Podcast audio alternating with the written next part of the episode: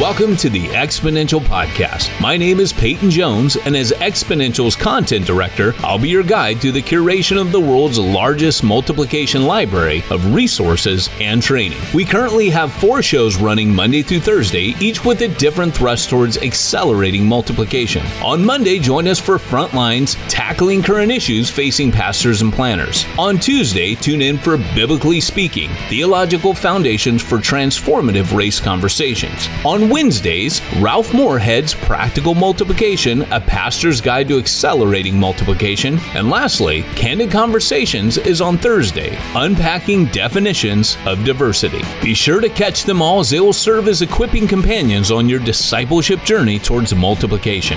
Today, join me and Daniel Yang on Frontlines. The Frontline program seeks to encourage and equip pastors and planners to better understand and navigate the current and future trends in church ministry. Each episode invites thought leaders and advanced practitioners in ministry to inform and inspire pastors and planners as they continue what they do on the field. Hey, folks, good morning, good afternoon from wherever you are. Welcome to Frontlines, our podcast and webinar that we hold, uh, host weeks, weekly. Um, hey, Peyton, I'm really excited to, to be together again today because, uh, you know, I mean, for the last couple of weeks, we've been talking about what it means to be in the trenches as a church planner, specifically right in the midst of the pandemic.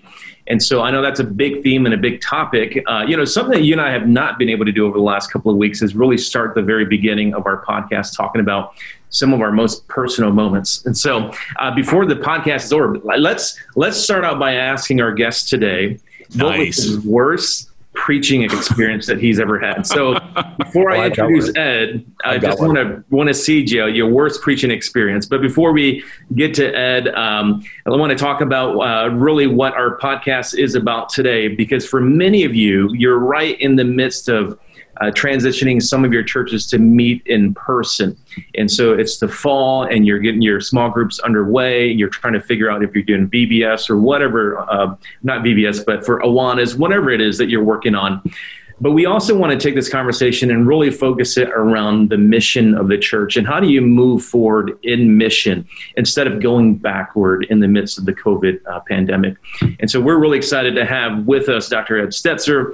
Uh, he is the executive director of the Wheaton College Billy Graham Center. He's also the executive director and co founder of the Send Institute, which I have the privilege of being the director of. And so, Ed, we're really excited to have you on. Now, typically, you and I are tag teaming and we're doing a podcast. Yes and we're uh, uh, we're interviewing other people, but really excited to today for Peyton and I to host you on front lines. And so uh, this is we, the only way I can get Ed Stetzer to go on a podcast with me. Let, us just be true. real. Let's let's talk about the elephant I, in the room. I love to elevate my team, and so thus having Daniel Yang on is amazing. I just appreciate the fact that is that the Millennium Falcon. I mean, what room are you in there? That, you know, I'm on the Death Star today. Is that the Death Star itself? I've been in the hangar with the Millennium Falcon on a few episodes. I've been in the Batcave. It, it's not pretty. This is faith disturbing. Yes. So, yes. This is this is what it looks like otherwise. I this mean, is, the, that's the actual room.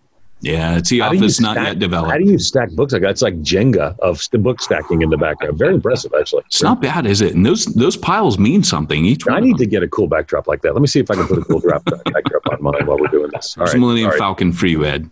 Yeah. Oh, that's that's the Millennium Falcon. I've really not kept up on my Star Trek nerddom, but I'm pretty sure that you have the action figures. So I'm going to embrace that. I do. We're not allowed to talk about it on this podcast, all right, all right, but yes. Well, hey, before I kick it to uh, Peyton Ed, so share with us your most worst preaching experience that you've had. Toccoa Falls College, and it was maybe 10 years ago. Someone will send this podcast to them. And it's actually kind of, it's not, it's, you'll think it's funny, but it's not funny when you hear the whole thing. But since it's the worst, so I was there speaking in chapel, and um, there was a kind of a some students, uh, maybe five rows back, and there's this one um, student who was making uh, loud, some louder noises, and uh, but it was it was actually a couple of things. But one of the things he was doing, he was sort of taking his um, his his like pen and was rubbing it on this uh, this noise on this spiral notebook, I think, and then everyone was laughing around him. And this was in the middle of my chapel message, and it was really quite evident that this was um, you know, disruptive and more.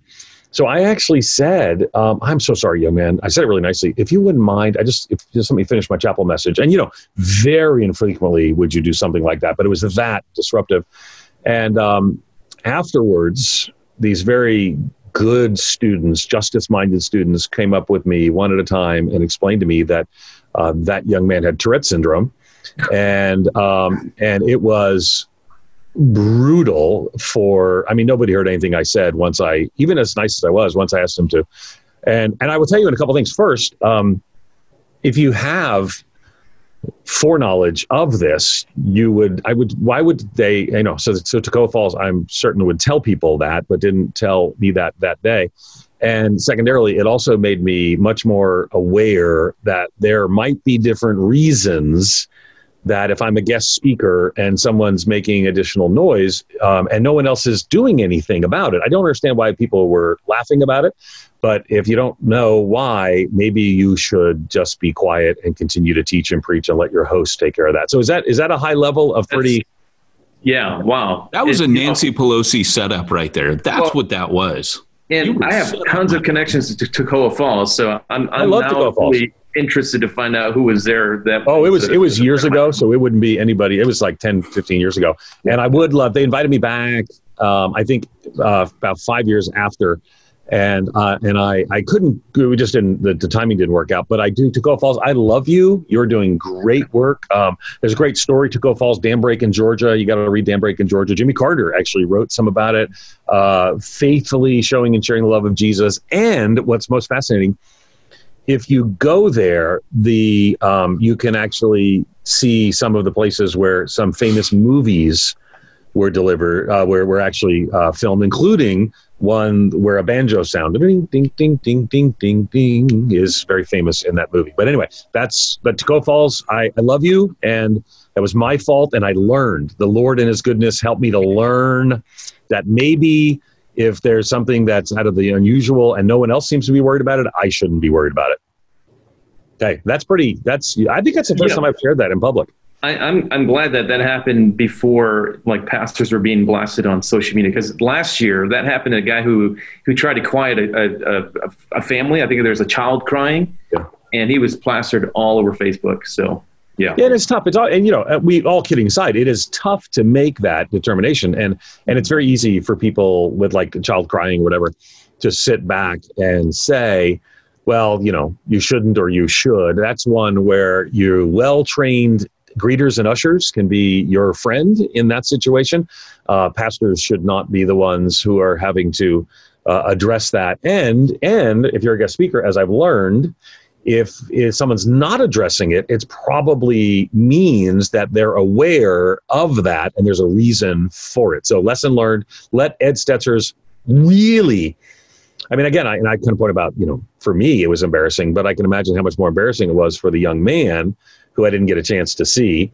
Um, and uh, you know for being called out. So so don't even think about our own embarrassment. Think about embarrassing be for the person on the other side. Anyway, but that's not the point of our conversation today. But you did let me walk through my failure and my pain. um, and so thank you for that. So, and that, by the way, rad. did not tell me that ahead of time. This was spur of the moment. Thanks for nothing. Well, my goal today was to partially get Daniel in trouble with his boss. Suc- so. Successful, successful. Boom, All right. Right there. Daniel, what's yours, man? Oh, boy. Uh, so everybody's got the sick story where uh, you know you were preaching while you were sick, and um, I was I was just I had no business being up on the pulpit, um, and I got maybe 20 minutes into my message. I didn't know what I was preaching about anymore, uh, and so I just abruptly finished the sermon and uh, quickly went home to take a nap. And so it was, and it was one of those things where like people were gracious. They knew that I weren't, I wasn't in good shape, and so they were like, okay, you know what? You didn't have to knock it out of the park today. So, but that was pretty embarrassing. Like once I came to myself, I was like, I can't believe I did that. That's crazy. So I've done too many. It's hard to pick just Have you one. fallen down while you're speaking? I don't think so. I've done that at Liberty University. Fell down. It's on video, so that's a win. That's uh, rad. We're going to have that in the show notes, everybody. Hey, exactly. real no, quick. No, no, they, they have uh, Jonathan Falwell, my good friend Jonathan, has a copy of it, but he has graciously not shared it with people. But I want to know yours, and it has to be really, really good. Now, now it's gone out of my head. I had it picked out. Um, so I, I've done everything in Britain from like using a word that's totally harmless in America, which I can't say. Yeah. But uh, I've done that. Um, I've only once gone to the bathroom with a microphone on. Only. Oh, that's once. always a good one. I've never had my fly open. That's a good one, but I've witnessed others. Um, oh, I'm forgetting my one. So I guess maybe maybe my uh, early onset dementia. This is good. I'm safe. by I'm going to give you. I'm going to give you one extra bonus for me that the theological nerds will appreciate because that last one was just to my shame and embarrassment. But this one will give people on Twitter an opportunity to call me heretic. I was preaching at Westminster Chapel um, and loved the. Um, uh, uh, what an opportunity! You know, Martyn Lloyd-Jones, uh, R.T. Kendall actually set me up to preach there. I wore Martyn Lloyd-Jones' robe, but not to preach. They don't do that much anymore. Nice Geneva but, gown. Yeah, yeah, it was very cool. But the uh, so I got up there, and for some reason, I was talking about how um, it was around maybe it was around Christmas, and I said that at Christmas time God made Jesus, and I, I I meant to say God sent Jesus, and I just realized that I've I've, I've literally preached heresy at Dr. Martyn Lloyd-Jones Church. So then I pretty much spent the next 15 minutes walking in, you know, all, all the creeds. And, you know, as the Athanasian Creed says, you know, the, or, or as, you know, eternally existing as, you know, God the Father, God the Son, Holy Spirit, because I was so overcompensating that it was actually embarrassing. But I literally preached heresy from the pulpit of, uh, and corrected it. it, corrected my own heresy, but preached heresy from uh, the Westminster Chapel pulpit. So there you go. Well, so that's the thing. If you're going to be in that pulpit and have a story, it should be something like that. It was that's like the, the time I literally met Lou Ferrigno and I made him angry because I knocked his sign over. And if there's one thing you want to do when you meet. Lou Ferrigno, you want to make him angry. That is great. So For you really real. did that. That's not made That's up. my real that- story. He got mad at me. And I remember thinking he could have done anything, but he got mad at me. That's, That's what you want Lou Ferrigno to do. That's awesome. But still, you have not given us an embarrassing pulpit story. I kind of am disappointed, to be perfectly honest. But yeah, you know, it, it wasn't so much embarrassing. It was, um, I okay. So my mentor, you mentioned Martyn Lloyd-Jones. So the guy who mentored me was one of his proteges. I love how you like Wales. Martyn Lloyd-Jones is my mentor. Martyn Lloyd-Jones, like, it was not my mentor. But anyway, tell me your mentor. Well, so my mentor was a guy named Peter Jeffery, and he took over Sandfields, a church in Wales, and he he was the master of the ten minute sermon. Nice. Right, he was a street preacher, and I was going into an old folks' home to preach, and he'd give me all these assignments, and he said five minutes. That's all you can do. So I was so nervous. Five minutes. It was like you were being tested, and I would say, "How do you stop at five minutes?" He goes, "You just stop, man. That's it. You just stop." And and and so I was gonna, not going to fail him, and I was going. I go into this old folks' home. I preach. This is Sandfields. It's right by the by the church there, and uh, people were there to watch. This is the new evangelist at this church, right? And so I go in to preach. Five minutes. I'm so hyper focused on the time. Two minutes in, this old guy goes, "Is he done yet?" He just goes on and on and on and it just killed it. And from then on, I had Daniel's experience, which is I, time and space lost all meaning. I was done, right? So that is amazing, and what a blessing! I love this already. So, all right, good, good, good, good. well, we have said we've talked about doing this for weeks, and, and and we saved it for you. So this is the right way to do it to jump straight in. So Ed, one of the things we want to ask you, um, obviously, you have talked to just so many leaders out there, and of course, you know, as an academic and a practical, you know, grassroots church planner, you've got this balance where you get to walk in both both worlds. So it is exciting to talk to you because one of the things you don't do, Ed, that I respect is you don't pretend like you've got a time machine or a crystal ball and you've been in the future. You keep it very current. You keep it very relative to what to what we know without veering too much into what nobody can really know. Um, can you start off by telling us, uh, in the light of the lockdowns, COVID 19, the reopening, all the turmoil it's caused, what's the lay of the land church wise right now in America in regards to COVID? What, what, where are we at? Yeah. Well, I think, you know, part of acknowledging the moment is to see exactly where are we at, and and I think people are unsure. And uh, so let's let's talk about the the lay of the proverbial land. The lay of the proverbial land is that uh, it's different depending upon where you are. I was with a group of Wesleyan, uh, mostly megachurch pastors that we just had a kind of day long meeting. And, you know, the Wesleyan pastor in Wyoming, I said, So what's your percentage, everyone's percentage of attendance? And he said, We're at 90%. So we, we, we, we're just going. And yet somebody from Detroit was at 10%. And so it's very difficult to say if leadership is in part defining reality, it's very difficult to have local, uh, it's going to be national leadership now when so many questions are locally determined. So, for example, you know, my church gathered Sunday, which, if you're in Illinois, sounds a little surprising because a lot of churches are not. Um, but at the same time, um, a lot of churches are uh, been gathering. I mean, 60% of churches, according to a Lifeway research study uh, a couple weeks ago we're already meeting. And so but not in chicagoland. And so it's sort of a, a hit and mix. I think what is in common in all places is that there's a great frustration with pastors. And people are frustrated at pastors in a way they haven't been before. And pastors are frustrated. They feel like in a fugue state. They feel a constant maybe low level anxiety. 25% this is an it's that's made up stat. 25% of the church is mad at them because they're a compromised coward and either they're not gathering or they're talking about masks and they should just you know just go full on macarthur and be done with it.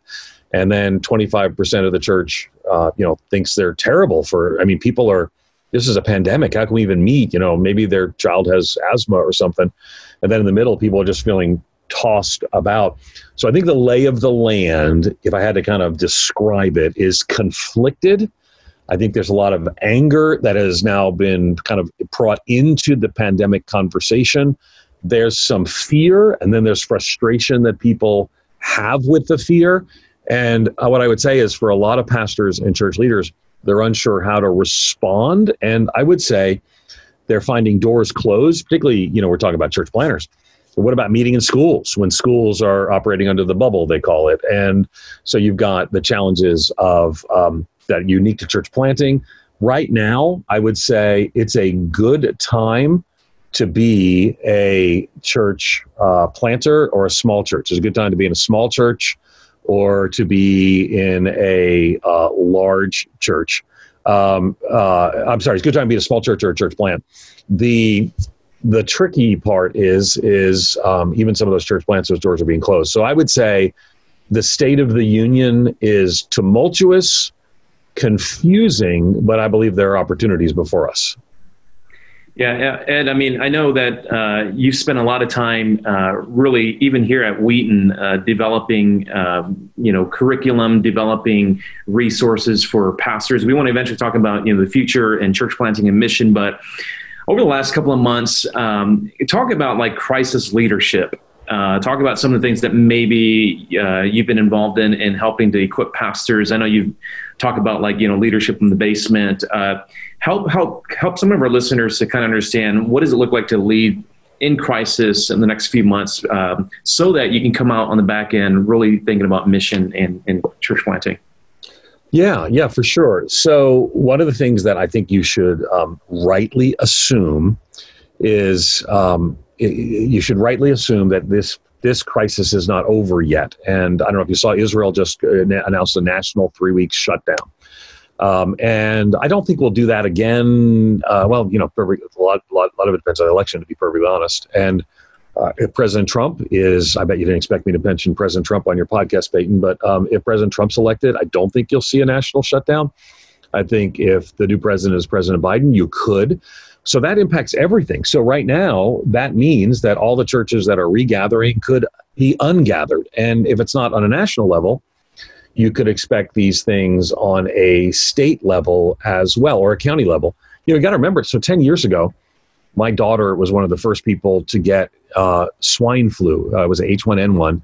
And back then, they thought the mortality rate would be much higher. So we had to isolate her in a reverse pressure room. We, we got masks before you kids were all wearing masks. We were wearing masks. They shut down our church in the county. So Long Hollow was the name of our church. It got shut down. Uh, the big camp was brought it back. The schools. So that was a county, and you're probably ten years ago. You don't remember church being shut down. I do because we were, and then we made the national news in our county. So I think we can expect an accordion sort of like approach to church for the next year, perhaps, which has led many to just say, you know, Andy Stanley in the podcast you and I do, Daniel, uh, Stetzer Leadership Podcast, we he talked about we're just, you know, we are choosing clarity and we're not gathering until 2020. But if you remember, one of the questions I asked him is, what if there's no vaccine in 2020? And now people are reading the news stories, and this could be till next summer, or who knows? Remember, some viruses never find a vaccine. HIV, we have no HIV vaccine; it's a virus. Um, so I think that moving forward, one of the key words for success is going to be flexibility and the challenge is, is I mean, people are thinking, well, we were flexible. We went online. Well, people are tired of being online, and you're starting to see that now. I believe that the two big things. One is you preparing for the next wave of the crisis is essential, and uh, the thing Daniel's referring to is a course we did at WheatonX. If you go to wheatonx.wheaton.edu, you can find it. And basically, it's a resource uh, basically crisis leadership. And I brought in five friends and scholars, and we have these uh, five, you know, five, you know, we go we go through and talk about how to lead through a crisis. And the thing you mentioned about the basement is in a crisis, everyone goes down to the basement, and then eventually gets the courage and the clarity to get up to the workroom, start figuring out what to do. But for many of us, we need to get into the laboratory, which is the second floor, and think, what are we going to do different or better through and after this crisis? Which leads to my second point, is that I think in the laboratory, you need to ask the question how do we move the predominant functions of church life to its periphery into small group community? How do we uh, function? So, again, accordion like means. And we've heard churches doing this. We we know we on the pod, on the podcast Daniel and I do. We talk about J.D. Greear transitioning to this. The most popular podcast outside of the Andy Stanley podcast, and maybe the one we did with Marco Rubio, I don't remember, but is the one with Neil Cole, which was the second podcast. We had Andy Crouch first, Neil Cole second. I think that if I'm in your shoes, and actually, I'm, I'm let me let me just disclose too. Um, I'm actually now the official interim teaching pastor of a church in Manhattan, in New York City, that's on West 57th Street. It's a skyscraper church. It's I think it's 30 stories high. That is not being used. That and the question we're asking now, it's Calvary Baptist Church in New York City. It used to uh, uh, Stephen Olford's old church, uh, and but uh, you know what, a historic, kind of like a Moody church, historic church. But you know what we're asking, I mean, is we don't see a direct path to begin to meet for months. So how do we empower our small groups that? To be honest, might not have been a strength and now have to be a strength. I think every church in America needs to get in the laboratory and the laboratory they need to figure out is a robust pushing of the functions and practices of church life to small groups and missional communities in a way like they never have before. That would be what I would say would be the next thing. And I will try to answer the next question shorter in in length. No, it's it's actually fantastic. I mean, uh, real quick reminder. We want to dig deeper into that, but real quick reminder for those of you that have joined us. Don't forget that um, probably you know a little bit, not not too much longer. We're going to ask for your questions, so be sure to pop those in the chat. Uh, we will handle those, and we'll we'll we'll pitch them at Ed. Um, he'll answer them as best he can. Daniel and I have uh, some other questions we're going to ask. One of the things that's been bothering us is what's it like to have hair? But we're going to save that one for the end, you know, in, in if we have time. But in the meantime, what? well, you know, these are the things ball guys think about. It's like but, uh, it starts here for me, and then right. for Peyton, it goes right here, and the edge just goes all the way around. Yeah, no, mine doesn't even come up here anymore. It, it refuses. It's three kinds of people in the world there are uh, women, there are men with beards, and there are boys. So, just, uh, hey, uh, we have that going on right there. I, I thought you were going for the for the uh, three types of haircuts: the parted, unparted, and departed. Because I'm That's definitely in that. So do you actually like? I see some like like shadowing on the side. Do you have like that fifty year old salesman you know fun shaped hair that and you shave it off so you don't look that way or is it all yeah gone yeah, that stings a bit, but yes, you know, it, it, I do. I could have like the Lobot cut, you know, like on Empire Strikes Back, the robot like, guy. Yeah, you look like that, you know, the people from like it's the salesman. You look like a 50 year old. Everybody's grandpa. That's yeah, who I look like. Like but Daniel, I think Daniel is rocking that. Like there's no, he just rocks that. So yeah, I'm too lazy like to shave every day. I would never have made it in Victorian times. On there, I mean, that's that's it's getting a little creepy right here. Okay, but, so now we're going to get me in trouble with my boss, right? Like that's where this. We better get back we into this. Wonder who is your boss? Todd Wilson is my boss. He is Todd my Wilson? master. I obey him. I didn't know you worked for Todd Wilson. Wow. That makes me Kramer, doesn't it? Or can I be Seinfeld? I don't know. So here we go. Our next question. So uh, this is part of what fascinates me about this, Ed, because the church was caught off guard, right? I mean, yeah. you've been writing missional things, other people have been writing things, but um, it's interesting because if I'm talking to like a Hugh Halter or Alan Hirsch, they're both like, I got nothing right now. It's almost like I discharged this burden that God spoke to the church it's out there. What are some ways that you felt? Because you mentioned small groups, I want to go deeper into that. What are some other ways where the church got caught out by this? And what are some things that it needs to recover in addition to small groups? Yeah, that's a good question. and I, I, would say, you know, the the biggest probably uh, deficit, I guess maybe that's a good way to put it, is um, the biggest deficit biggest deficit that's revealed is actually, I would say, our reliance on Sunday morning in in multiple levels. And um, I, I, would say, for example, just for our gathering in our community, you know, but that's not the only thing that the Sunday morning was relying upon. So, for example, I think everyone would agree that the predominant way that people have come to faith in Christ in most churches for the last 50 plus years has, which is not historically true, but has been invite your friends to church we even have pithy phrases to describe it. We say invest and invite.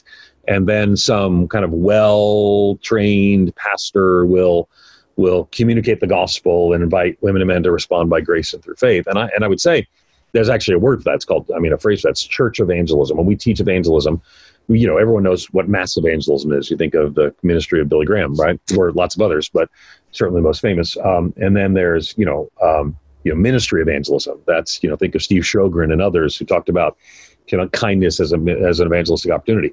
But church evangelism really has been how we've done evangelism for the last 50 years. And I say 50 years, it could be longer. I mean, think back in the 50s when denominations had huge Sunday school enrollment campaigns, which were basically boiled down to is get people to church so they can hear the gospel. And then the seeker movement came along in the 80s, and it was get people, get boomers to come back to church. And the Willow Creeks and the Saddlebacks taught us all get people in church and they'll hear the gospel. And, you know, and the seeker movement, you know, sped up the music and spruced up the building and spiced up the sermons. But at the end of the day, it was still get people into the building to hear the gospel. And so then, you know, that changed even maybe with, you know, we got Young and Reformed or, or others. And, but they all still relied on the Sunday gathered experience. And if your church is not even if your church was traditional, but Christmas and Easter became key outreach seasons. Bring a friend on, in, in September became a key season. All of our launch ideas, you know, like church planners, let's launch in the spring and fall, are all built upon what you know you could call attractional models. Come and see, whatever term you want to use. So all these were uh, normative kind of expressions and practices of church life and then that's removed from us now the example and i'm not sure the example was with was from me or i heard it from somebody else might have been i heard it from alan hirsch but but i do remember this to be true i played chess competitively in high school which probably doesn't surprise anybody who appreciates the full nerddom that is ed stetzer and um, I actually won. You know, I, I was I was uh, won my high school, which I seemed like a big deal at the time. And but one of the ways that we would practice chess, we had a chess club and a sponsor. Is the chess club sponsor would tell us, okay, we're going to set up your board and everyone take off your queen. And the reason we take off the queen is is uh, inexperienced chess players, their queen is doing all the work. It's like zipping over here. If you don't know chess, the queen is the most powerful player. Protects, you know, zips so you can go this way, you can go that way. Other players are limited in what they can do. And when you're an inexperienced chess player, you rely on that which has the most power, but you don't deploy the rooks and the bishop and the pawns and whatever else, the knights. And so by playing without the queen, you learn to be a fully orbed chess player. And what we learned in high school was that you want to be fully orbed, take out the most powerful thing. And what I think we were not prepared for. And though I will tell you, angsty books and blogs and podcasts have been put out for now 30 years from the missional church movement saying the church has got to leave the building. It's not all about the Sunday gathering. And I would say that in about three weeks, God did what the angsty books and blogs and podcasts didn't do for 30 years. And the queen has been removed as, I mean, think about how versatile the queen is, right?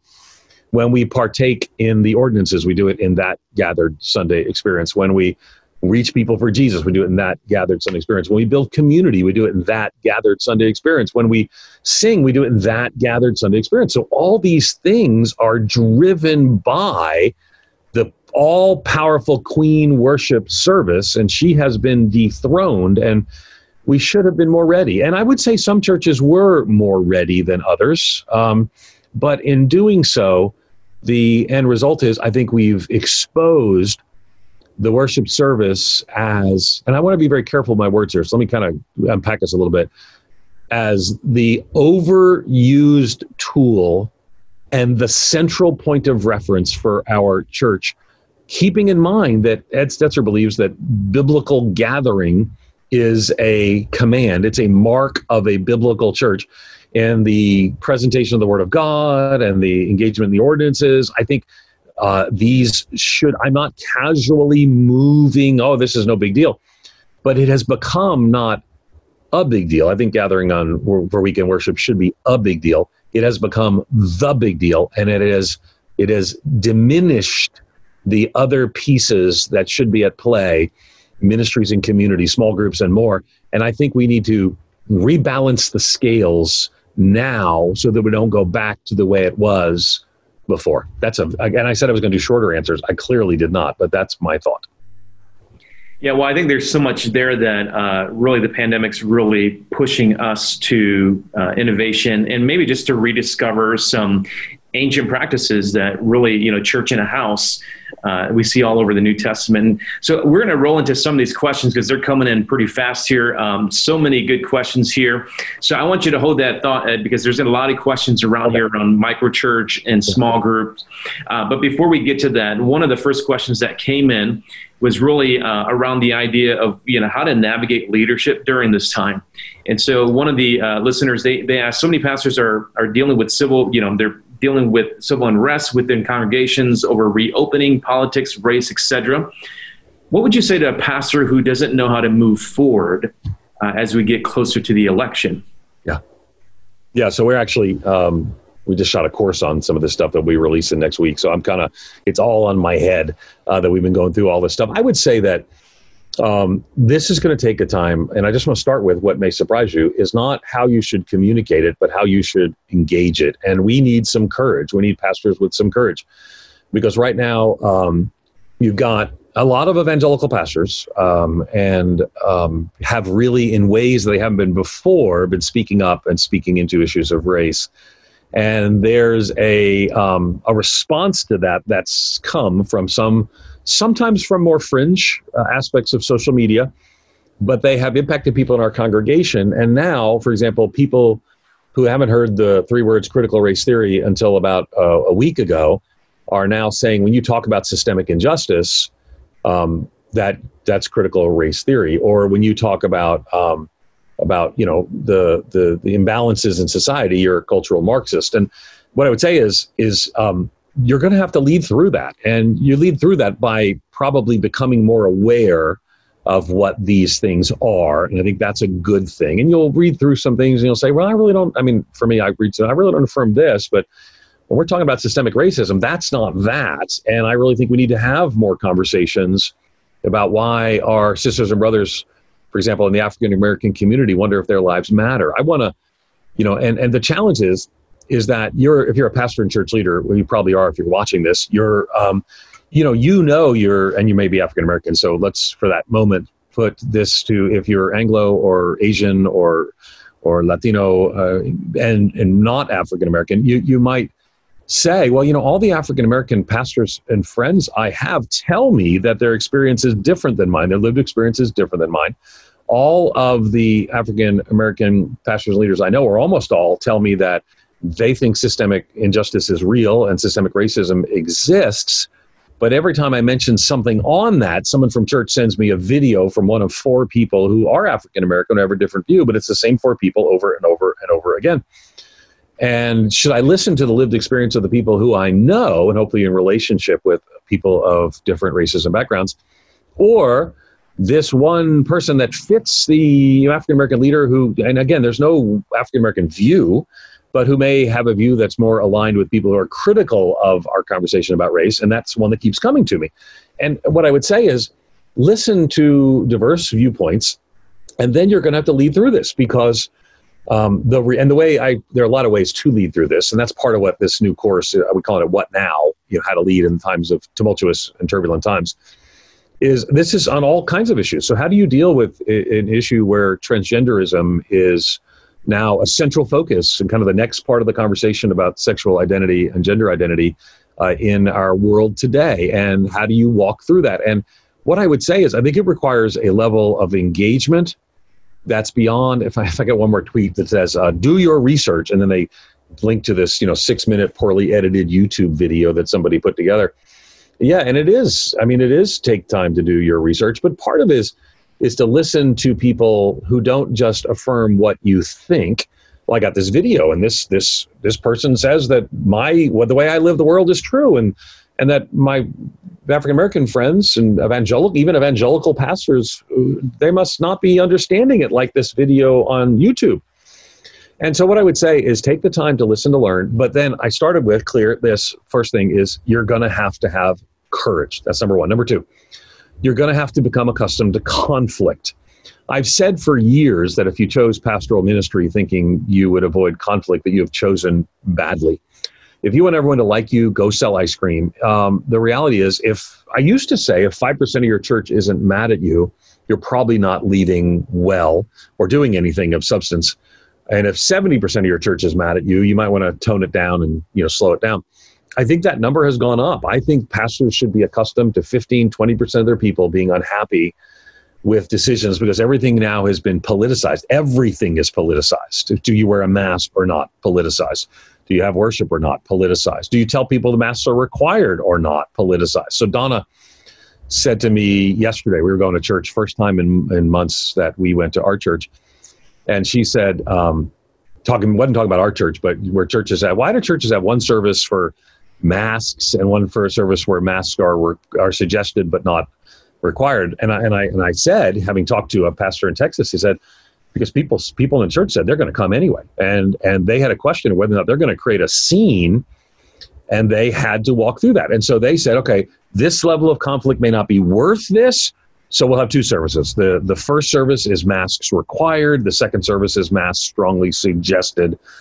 Because if you don't do that, if you don't enforce that, then what you have is you have people. You know, we had Rochelle Sherman, one of the professors on my faculty uh, write an article about she can't go to her church anymore. She has a child who has special needs, and and because they're giving in to the loudest voices on one side, she can't go because she doesn't know what the situation will be. And how do we care for the least vulnerable? So start with courage. I would say second, get used to another uh, acknowledgement of ongoing conflict. Just raise, you know, Sam Chand. We we all love Sam if you read his book. Um, pain is a key part of leadership. I think this is going to be the most painful time that we already, for many, are leading for it. And and I think so. I'll just stop there. I I would say courage and conflict are just the new normal, and we're going to have to do it. I would say in the midst of all that, make sure that you do not get hardened and angry towards people who differ than you on this. I get there are people who love Jesus and who I am friends with who who think that this is all a hoax. I think they're I think they're wrong, and I'm deeply concerned about the implications if their view were to. I mean, the idea that people are saying there is no pandemic. This has serious consequences in people's actions that could have consequences to their lives. But I'm going to love them, and I'm going to try to help them see a different and a better way. You know that's so good Ed, and so helpful. My my daughter has special needs, and uh, a week ago Sunday we were at Children's Hospital getting her tested for COVID because yeah. she's so susceptible. So we're also in that camp. And, um, you know, so I appreciate that balance. And, and oddly enough, um, Saturday, I had a, a, conversation with one of the leaders um, of one of the churches I planted in America. And, you know, they called me into this situation just to chat. When we had a really reasonable conversation, he was like, Hey, I believe these conspiracy theories. I believe that this is on a spiritual and epic proportion. And uh, we had a chat, and he agreed. You know, hey, kind of like that First Timothy passage where he goes, "Look, uh, tell them not to talk about endless genealogies and myths and faith. Like, if if right now you can't hold to the gospel, um, and we're just going to preach that, then just come off leadership. You don't. We, we, don't have to fall out. We don't have to not be friends anymore. We don't. I don't have to. We don't have to prove who's right or wrong. Let's just make that a deal. And um, so I appreciate that, man. That's exactly where right now uh, my life has fallen on uh, on almost every single bucket that you just spoke about. Yeah, no, it's, it's a crazy time. It's a crazy time. And I posted in the comments that article I mentioned because you can't Google Rochelle Sherman's name. It's a strange spelling. So, but if I'm not sure how our technology works, so if that's not available to all viewers, let's drop it over in that side so they can see that article as well. I think it's helpful. So, one of the questions we have right now, a lot of them have come up about micro churches. Yeah. One of the questions is Is it possible? I, I, think we've gotten three questions on micro churches. Oh. Is it possible for churches to embrace a micro church mindset while at the same time holding on to the more traditional gathering and one that's kind of like unto it is what is the best small group model that actually works in American culture? Oh, yeah. And so the the the the answer is it, it's shaped it's shaped and framed by the moment we're in. So um, if you were to ask that question, um, and and and to say, um, you know, do you think that you can be micro church and large church at the same time? And you would ask Tony and Felicity Dale. Uh, Felicity wrote Simply Church, or Neil Cole for Organic Church, or Wolfgang Simson, Houses That Change the World. Uh, they would all say no, and they would rightfully acknowledge that the gravitational pull. I, I, I hosted years ago uh, the mega I facilitated. I think someone else hosted. Uh, they had the mega churches in Austin with the micro churches in Austin. And Felicity Dale, who just was so amazing, um, is is um, is she just said, you know, I'm not competition. You guys don't feel that way because, you know, when and Hill Country Bible Church was there. Uh, Tim Hawks is a wonderful pastor, and I just remember Tim and Felicity kind of engaging.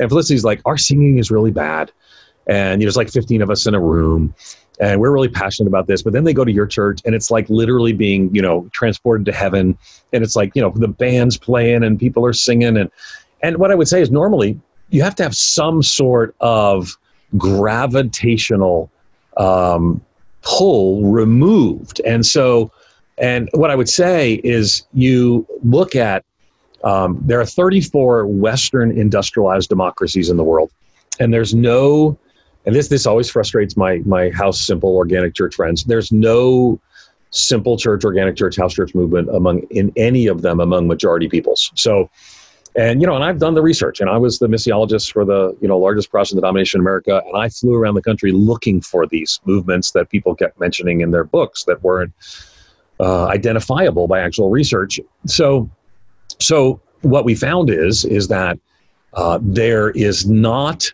a movement like that among majority peoples in 34 Western industrialized democracies. So, what is it? Because in industrialized democracies that are non-Western, we've seen movements, and in in Western industrialized non-democracies, we've seen movements. So, what is it about this? And it has seemed to be that there were some sort of downward pressure. So, in Cuba, the downward pressure is government oppression.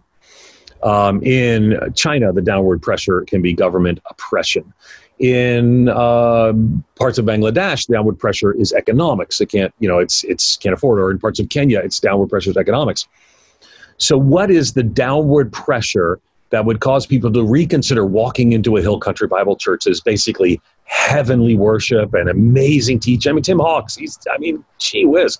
And what is it that would be the downward pressure that would push people to the periphery of church life and practice? And the answer may be a global pandemic.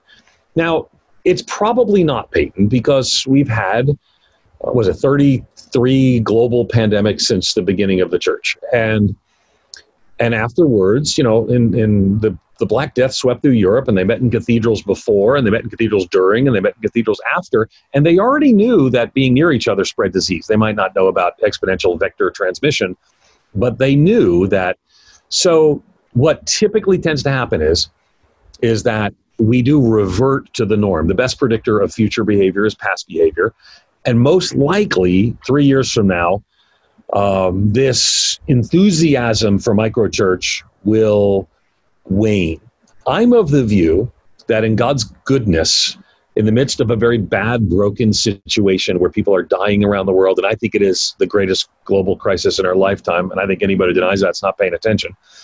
I think that if we could, while the downward pressure is upon us, and this is what we're going to be doing at Calvary in New York City, um, is and here and we have a building again West 57th Street. I mean, it's it's in, and yet this is not where we are going to be. You Google the church; it's it's a fascinating facility right on uh, what's called Billionaires Row in Manhattan, and uh, and yet that's unused right now. So could we, in God's goodness, push to the periphery of church life, empower lay people as functional lay pastors?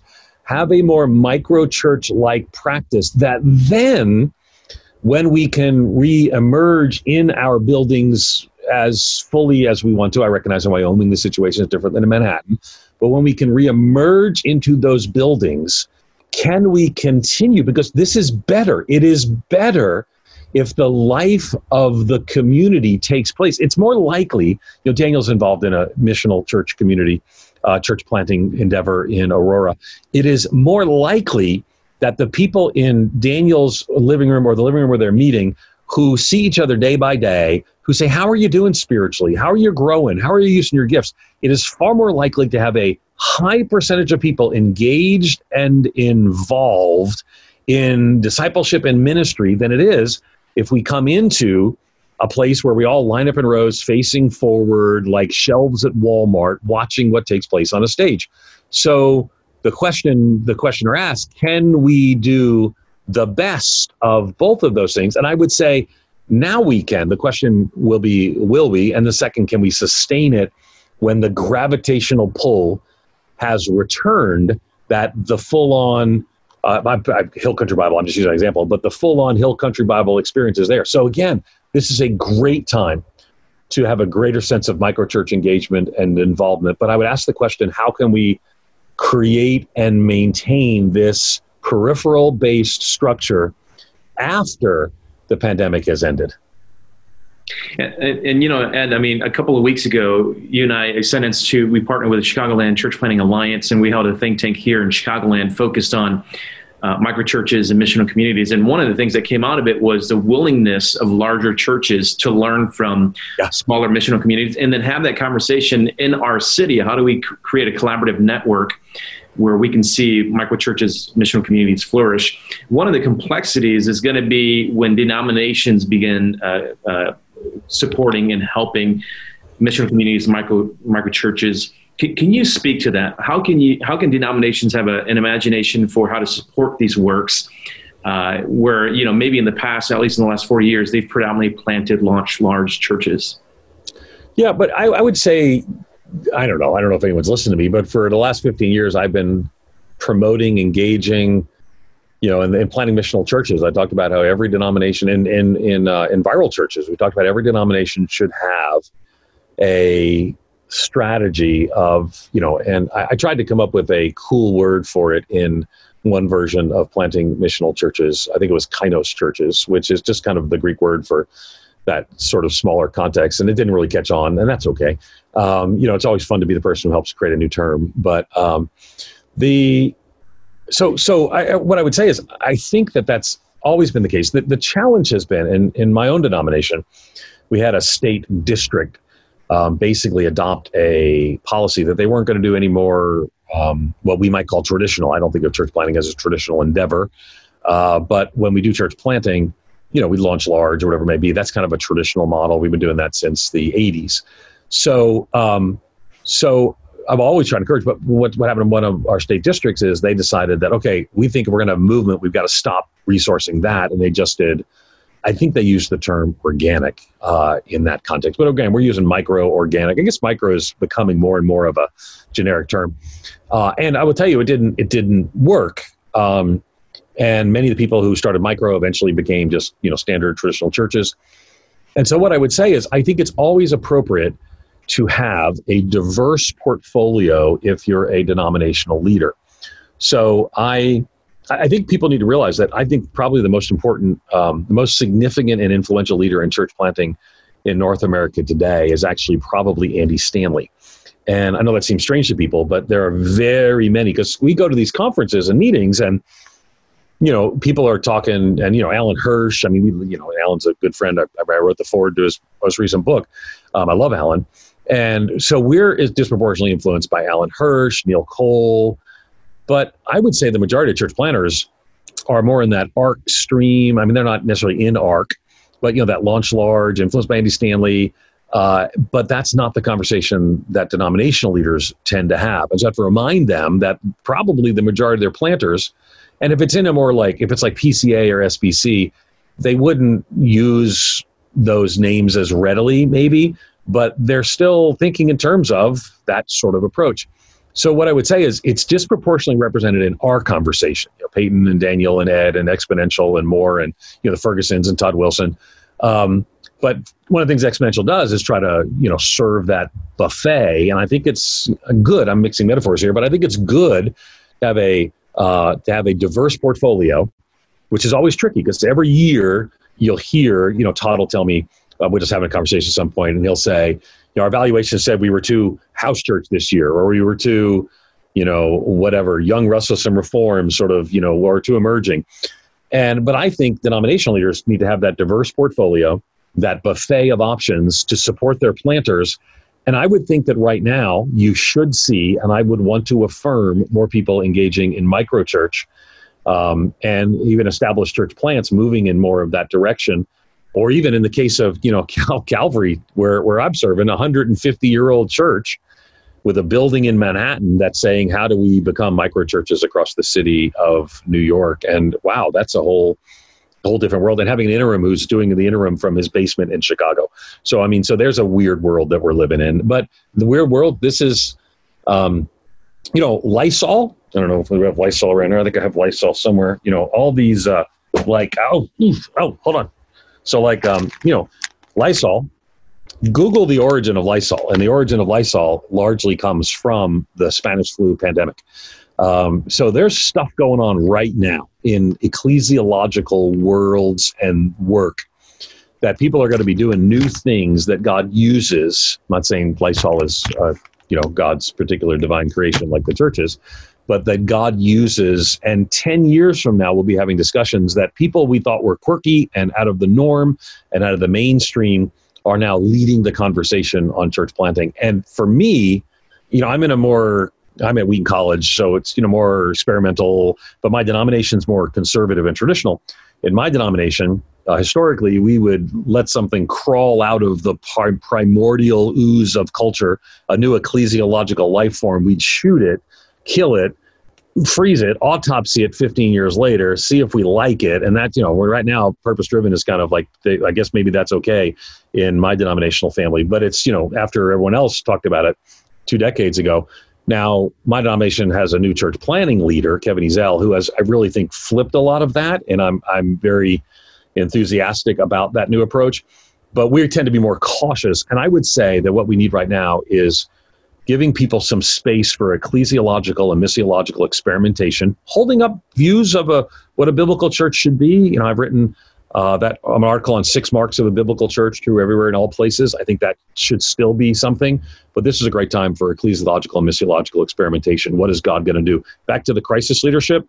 We got out of the basement in the workroom. Let's get out of the workroom. Let's get to the laboratory and let's ask what it is that God's going to be using. And I would say at the same time, know that your church planters, I mean, they're drunk on the vision, to quote Shawn Lovejoy. Um, And they want you to believe as fully as they believe that their new approach to church planting that probably someone has thought of before, but they don't think anyone's thought of before and it's the greatest thing ever. And there's going to be a million churches doing this in three years. You got to sort of temper that. You got to love and support, but also recognize that not every Great Commission experiment succeeds, and you've got to steward a whole movement as well. That's really good, Ed. And I, I think that, uh, you know, if we can find it in the first century, God's used it in church history, and missionaries are finding it throughout the world. Those three things. Dang, that's a pretty good. Know. I love that. I mean, that's good stuff. I, Peyton, you're you're surprisingly just shocking with the brilliant insight sitting in the Millennium Falcon. hey, the Peanut Gallery. No one ever talks to the Peanut Gallery. You know, I'm just saying, man. That's, but well, you wish. know, now if you weren't like interviewing me, I could, I would love to turn the tables. We could interview you and have a fascinating conversation. But anyway, we'll do that for another day. I will tell you though, the fact that your head keeps collapsing in is very distracting. You know, I like to think like when I go like this, and it gets kind of like the Sleestaks on Land of the Lost, like it's because I'm really intelligent and it's I you know love the land of the lost, the land of oh, the yeah, lost. Hey, Marshall, Will, and Holly on a routine expedition, and this is another quirky thing. I have an immense amount of TV shows memorized, unfortunately, but uh, it, it gets in the way. But I uh, love that show, and I cannot believe they did a movie that was a travesty of it. But I love the original. Amen, brother. Preaching to the choir. There you go. But you know, here's the thing: is see if you and I ever write a book together. That, I, that, was just a plug. That was a plug. Be, I don't know that I'd be good enough to write a book with you. So holy crap! You know what's funny, man? Is I read your stuff when I was first planning. Like it is always really cool to talk to you because I devoured your stuff. Wow. I mean, I've I've got your old books, man. I've got books that you have like the blue one, the one I have the blue one yeah, with yeah. the orange on it. Yeah, yeah, yeah. So the first the first book that I published was planting new churches in a postmodern age, and that was I have that was the thing. And Leonard Sweet, who's become a friend over the years, he agreed to write the forward, and I was just no one had ever read anything I'd written. I think I'd written three articles, and he wrote the forward, and everyone told me, "Oh, I, I saw Leonard Sweet. I mean, Leonard Sweet's name was bigger than my name on the book, and." And everyone bought it because of Len Sweet. And I'm so thankful for Len's friendship and his blessing. But it was so funny because, you know, within a few years, I wanted to call it Planting Missional Churches. And the publisher said, What's what's missional? And so they said New Church in Postmodern Age. And so I'm fun. If you got the blue one, you have been around a long time. I have that right here. It's actually it's probably somewhere in this stack or the Millennium the stack Falcon. over there. We don't see any. Literally have it right here. The, all we see is the Millennium Falcon. While you would think you're pointing at your books, just so you know. I have a book coming out that I literally quoted that book out of. So that is what so book? Funny. What, what book do you have coming out? Well, it, it's going to be called Church Plantology, and Church uh, it comes out in March. but hey, I, I can't push my book on the Ed Stetzer. yeah, I think but, it's fine. I'm interested. Plantology. Have I written the forward to it? Uh, not yet. Okay, I just I if I didn't. That's know. happening. Come on. Okay. All right, I'll be in touch. All right, have your people, people call your people. We'll do lunch, babe. Hey, real quick, we have like one or two minutes left, yeah, and um, I want to really ask. Uh, the title of this uh, webinar. Sorry, I got a train that comes by. It's like Mister Rogers, where you're leaving make believe land. It tells you it's the end of the show. So I can literally hear it. So it's it, the Millennium Falcon has trains coming by. The mix, the mix measure here, just so you know, we actually have the same problem. We're we have a train. Daniel knows. Daniel and I are two offices away from each other right See? now.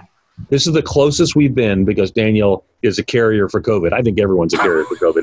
So, um, except our colleague Josh Laxton, who's in the office over there, who had COVID. So Daniel will get a kick out of this.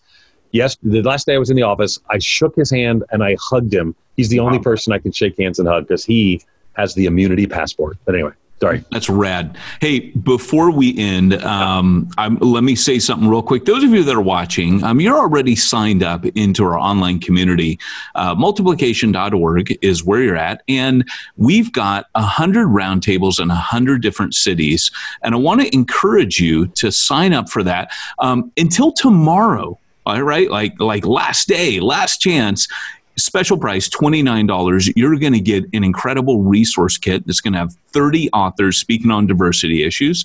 You're going to be able to choose from one of 100 cities the one closest to you obviously to attend this at and we're going to double down into the diversity conversations going on from a biblical perspective with some of the best minds in the country on how the gospel impacts this. So make sure you head into that. But, anyways, before we get into that, um, uh, just a few final thoughts from Ed here. Ed, we are talking about how to go forwards and not backwards. If you had just a few bullet points quickly at the end to sum up, what are what are some clear ways that people are going backwards during this time that you don't recommend? And what are a few bullet points of, hey, this is what you need to do to go forward right now today? Yeah. I would say backwards has to be to respond in fear. And I think that um, ultimately, I'm not asking the question, "Will the church die?" Um, there was there was a uh, um, a friend of mine quoted Alan Hirsch, and Alan Alan texted me and said, "I didn't say that." Uh, but it kind of got around that Alan saying the, the age of the big church is over. This is going to be so and so, and maybe even to the place where you know Andy Crouch's words have maybe been interpreted that way by people. Um, and what I would say is, again, the best predictor of future behavior is past behavior. Don't go backwards in thinking that your church, whatever size, doesn't have a future. Uh, it just has a tumultuous year or two, if if maybe not even two, maybe another year of tumult. Um, so don't go backwards in fear. Uh, this I would go in for rather than doing the bullet points. Let me just contrast. So backwards, don't go backwards in fear.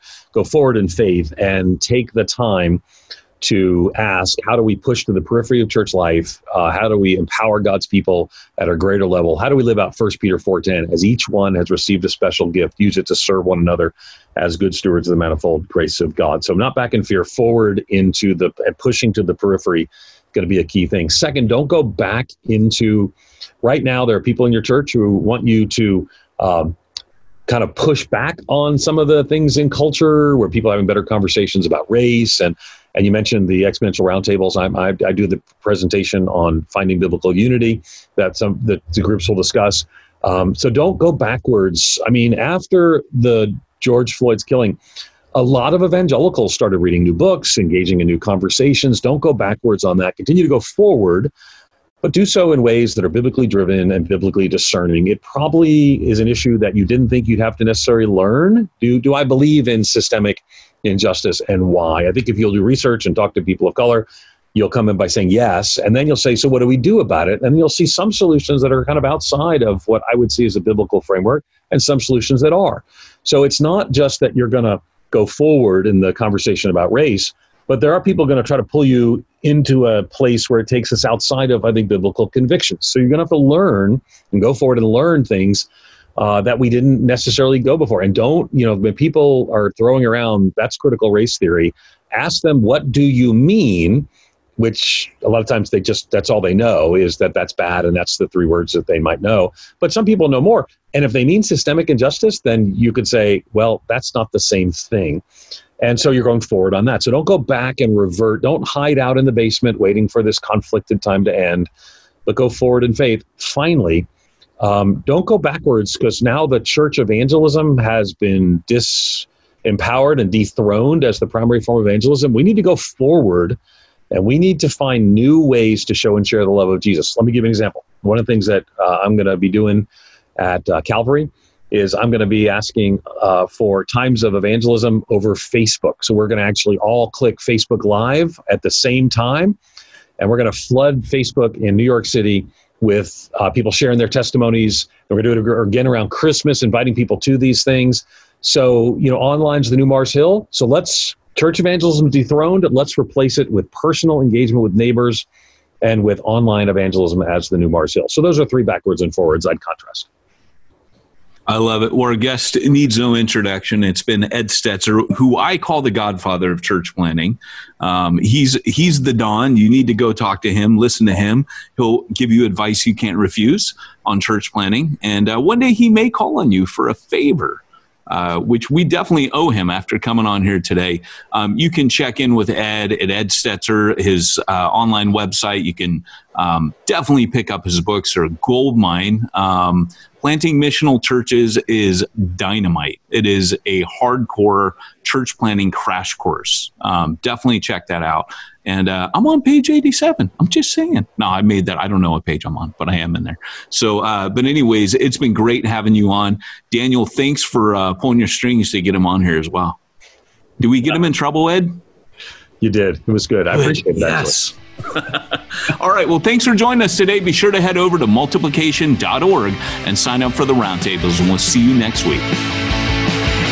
This fall, Exponential is hosting roundtable events in cities all across America. These half day gatherings in smaller settings will allow church leaders to prioritize peer to peer conversations and receive practical training on how to prepare their church to lead for racial reconciliation. Exponential roundtables will help you continue to pursue church multiplication in these challenging times. Find a roundtable near you this fall by visiting multiplication.org.